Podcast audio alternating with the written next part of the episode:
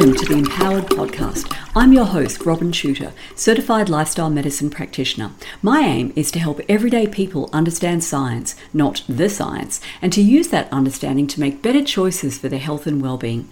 Each episode, I'll be bringing my latest Substack post to you in audio form. For the full visual experience, including graphs, charts, images, and videos, view the accompanying post in my Empowered Substack. And now, let's dive in. Episode 93 New paper demolishes the claim that COVID vaccines saved lives. A new report published by retired physics professor Denis Rancourt and colleagues presents perhaps the most powerful compilation of evidence yet that the experimental injections marketed as COVID 19 vaccines are responsible for the surge in excess mortality, that is, deaths above the expected number taking population structure into account, that has been observed in Australia and many other countries since 2021.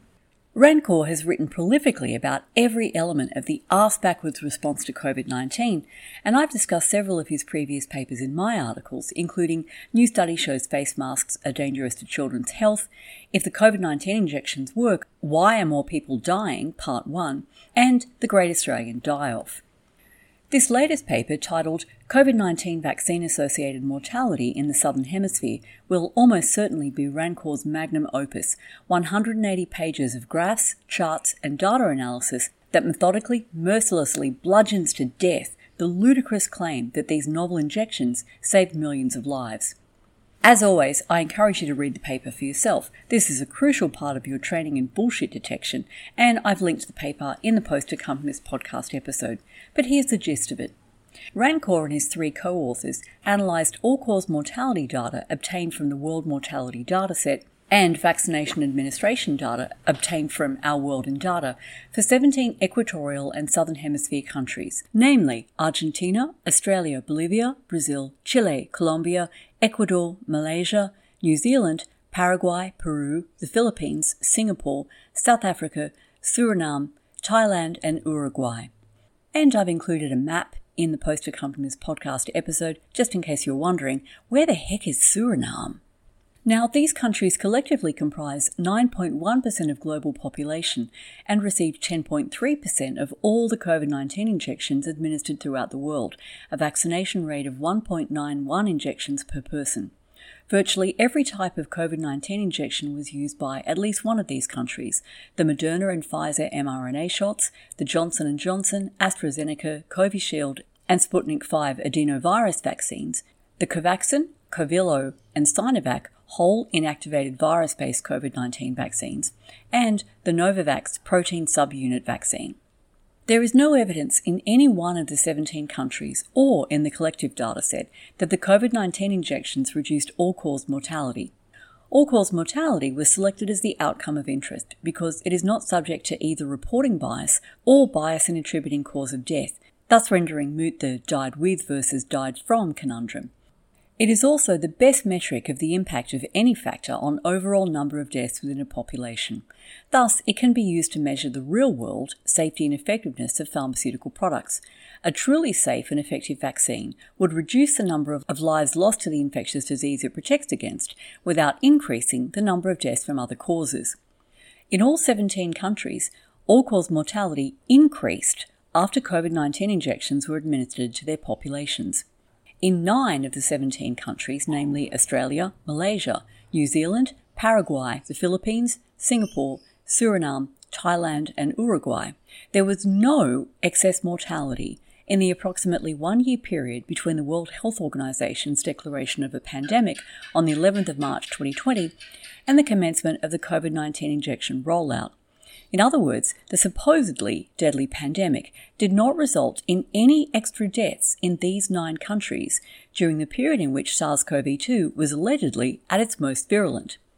For those remaining Australian and New Zealander branch COVIDians who are still clinging to the dogma that their nations were only saved from becoming charnel houses by permitting their so called leaders to turn themselves into island fortresses, it is noteworthy that Paraguay, which had no excess mortality in the pre vaccine era, shares a 750 kilometre long land border with Bolivia, which had a major peak in excess mortality during the same period.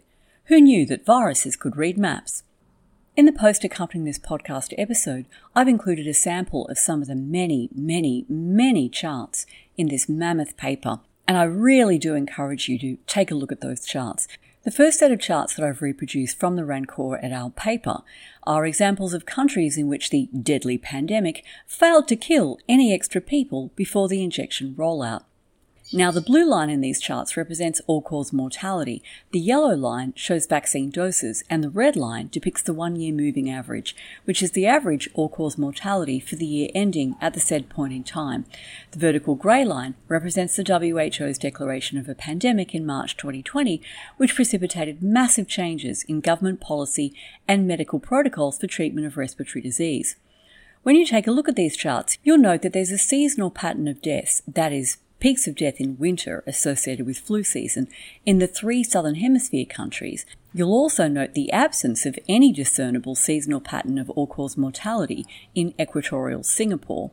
And you'll see the unseasonal spikes in mortality after the injection rollout and the unprecedented surge in winter mortality in Australia and New Zealand after the booster campaign in early 2022. Of the eight countries which did have excess all cause mortality, in the pre vaccination phase of the COVID pandemic era, two, that is, Argentina and Brazil, simply had higher numbers of deaths during their regular flu season. The remaining six, Bolivia, Chile, Colombia, Ecuador, Peru, and South Africa, had extraordinarily high and completely unprecedented spikes in all cause mortality that occurred after the WHO's declaration of the COVID 19 pandemic, but at different times in each country. These mortality peaks are not at all congruent with a globally spreading viral respiratory disease. The most likely explanation for these excess deaths is, to quote from the paper, sudden changes in medical and institutional protocols and government responses tied to the declaration of a pandemic. End quote. I've reproduced a couple of examples of these countries that did have excess all cause mortality pre vaccination in the post accompanying this podcast episode. Take a look at those and remember while you're looking that Paraguay, which had zero excess mortality, is a neighbouring country to Bolivia, which had catastrophically high excess mortality. Although not mentioned in this paper, perhaps the most significant change in medical protocols was the precipitous decline in prescription of antibiotics in many jurisdictions. While antibiotics are generally inappropriate for use in viral infections, they are indicated for secondary bacterial pneumonia, which is now acknowledged to have driven a significant proportion of the deaths attributed to COVID 19. A private hospital network in Bolivia reported a steep decline in antibiotic prescriptions, down from 61.71 antibiotic doses per 100 inpatient days in the pre pandemic era to 39.79 doses per 100 inpatient days during the pandemic. Not all classes of antibiotics saw decreased use during the declared pandemic, but one class that did was the macrolides, this category of antibiotics includes azithromycin, which has known antiviral and anti inflammatory properties and was a key component of early treatment protocols devised by Didier Raoult and Vladimir Zev Use of antibiotics, including azithromycin, increased in Brazil and also remained high in Paraguay. Southern Hemisphere countries have a very predictable seasonal pattern of deaths, winter peak, summer trough, and equatorial countries, as mentioned before, have no seasonal mortality variation. However, in the 15 countries for which sufficient mortality data were available, there were unprecedented peaks in all cause mortality in the summer of 2022. These dramatic spikes in unexpected deaths either coincided with or occurred shortly after the rapid rollout of COVID 19 vaccine booster doses, that is, third or fourth doses. The association between vaccine rollout and increased all cause mortality is most easily visible in Australia, as you'll see from the charts that I've reproduced in the article accompanying this, this podcast episode, but it's also evident in the other countries. Note that countries that had very high excess mortality in the pre vaccine period would be predicted to have comparatively less excess mortality in the post vaccine period, simply because their most medically fragile population has already been depleted. This is known as the pull forward or harvesting phenomenon. And in the post accompanying this podcast episode, you can see examples of two countries with no pre vaccine excess mortality, namely Australia and Malaysia, and two countries with extraordinary pre vaccine mortality spikes and a suggestion of pull forward mortality, that is, Peru and South Africa. The vaccine dose fatality rate, that is, the ratio of vaccine induced deaths to vaccine doses delivered in a population, inferred from excess mortality data across all ages in all 17 countries studied, was 0.126%. That is, 126 deaths per 100,000 vaccine doses administered. In the two countries for which granular data on age group and vaccine dose rollout are available, that is, Chile and Peru, quote, the vaccine dose fatality rate increases exponentially with age, doubling approximately every four years of age, and is largest for the latest booster doses, reaching approximately 5% in the 90 plus years age group. That's one death per 20 injections of dose 4, end quote. Rancourt's team's previous analyses of data from India, Israel, and the US found similar associations between advancing age and precipitously increasing vaccine associated mortality. I've reproduced the charts from Chilean data in the post accompanying this podcast episode, and you can observe how closely the spikes in death correlate with the rollout of the fourth or booster shot in all age groups but you can see very clearly that those death spikes are the highest in the oldest of the old, that is, the 90 plus age group. Rancourt and his co authors, who publish under the banner Correlation Research in the Public Interest, are fully aware that their finding of a correlation between injection rollouts and excess mortality does not prove that the former, the injections, cause the latter, the excess mortality. There are criteria, however, for establishing causation. These are known as the Bradford Hill criteria or Hill's criteria for causality, and I discussed them in my previous article, If the COVID 19 Injections Work, Why Are More People Dying? Part 2. Fifty years after the original nine criteria were proposed by Austin Bradford Hill, famed epidemiologist John Ioannidis argued that there are just three that are most critical for establishing causality experiment, consistency or replication, and temporality, that is, relationship in time. These three criteria are amply fulfilled by the data presented in this paper. A quote from the paper Experiment. The same phenomenon is independently observed in distinct jurisdictions for distinct age groups and at different times, which constitutes ample verification in independent, real world, large scale experiments. Temporality. The many stepwise increases and anomalous peaks in all cause mortality are synchronous with vaccine rollouts, including in jurisdictions in which excess mortality did not occur until vaccination was implemented after approximately one year into the declared pandemic.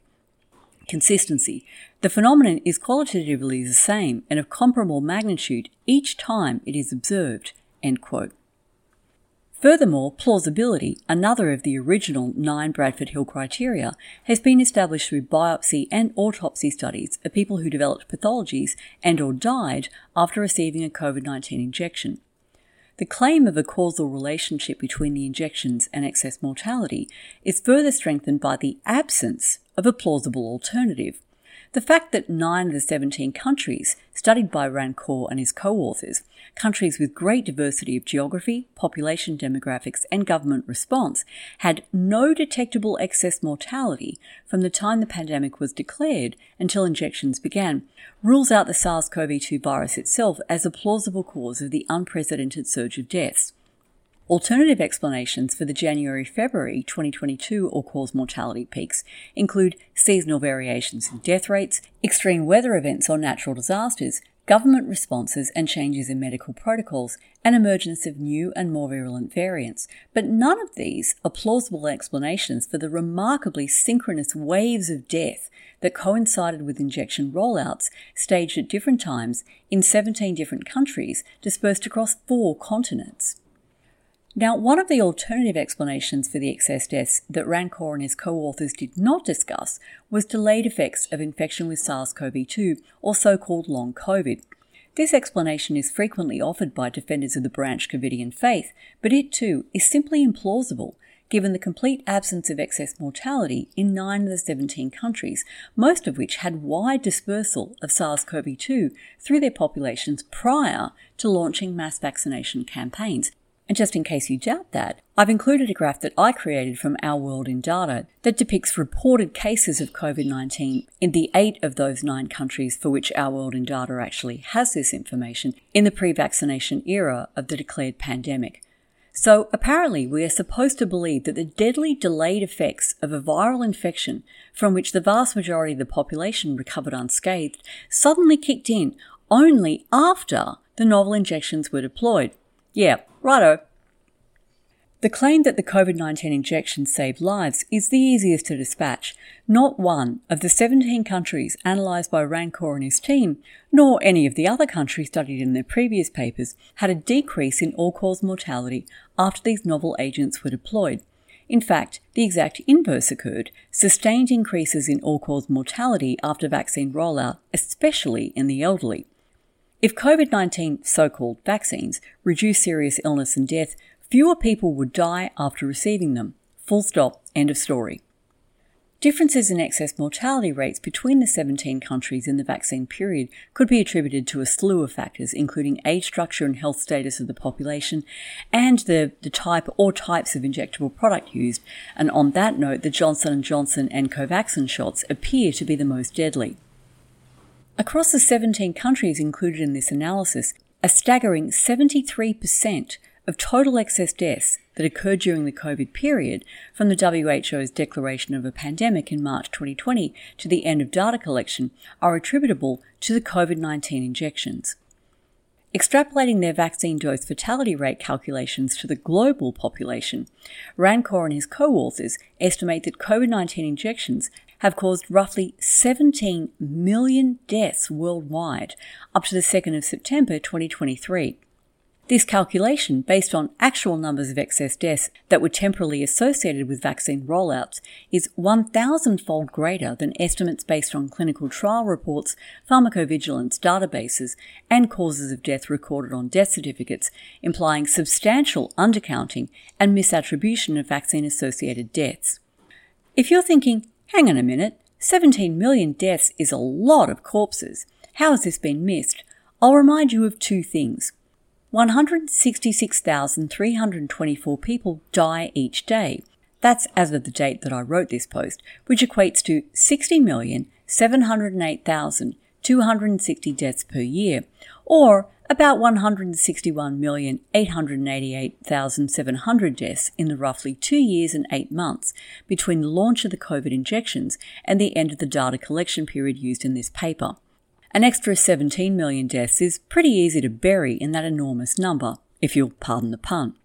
And secondly, 30 out of our 59 fearless leaders in the Australian Senate voted against Senator Ralph Babet's motion to launch an investigation into the quote, concerning number of excess deaths in Australia in 2021 and 2022, as evidenced by recent all cause provisional mortality data from the Australian Bureau of Statistics, end quote. And I've included a screenshot from the Australian Senate's official webpage, which shows the names of the senators who voted yes and who voted no to this motion. Just in case you'd like to send a polite inquiry to the no voters to ask them why they don't think it's important to find out why unprecedented numbers of Australians are dying prematurely. Now, what should you do with this information? I don't mean to be presumptuous, but I can guess what you're thinking. I already knew the jabs were killing people. How does this new paper add anything? And you'd be right to think that the publication of a new study, no matter how rigorous, isn't going to change government policy or ensure justice for those who have been and will continue to be harmed by the experimental injections. However, as Nebraska Senator Kathleen Kauth emphasized in our last interview, we need to arm ourselves with key pieces of information that categorically invalidate the false claims of the official COVID narrative. This paper comprehensively rebuts the false claim that the COVID injections saved lives. I suggest you save it to your hard drive and even consider printing it out, or at least printing some of it out, so that you can show it to people who still believe this false claim and ask them to examine the graphs for themselves. If a picture speaks a thousand words, then multiple graphs showing surging deaths after each phase of the vaccine rollout represent an entire encyclopedia. Thanks for listening. If you enjoyed this episode, please share it with a friend and on your socials, and make sure you subscribe to my empowered Substack so you never miss a post.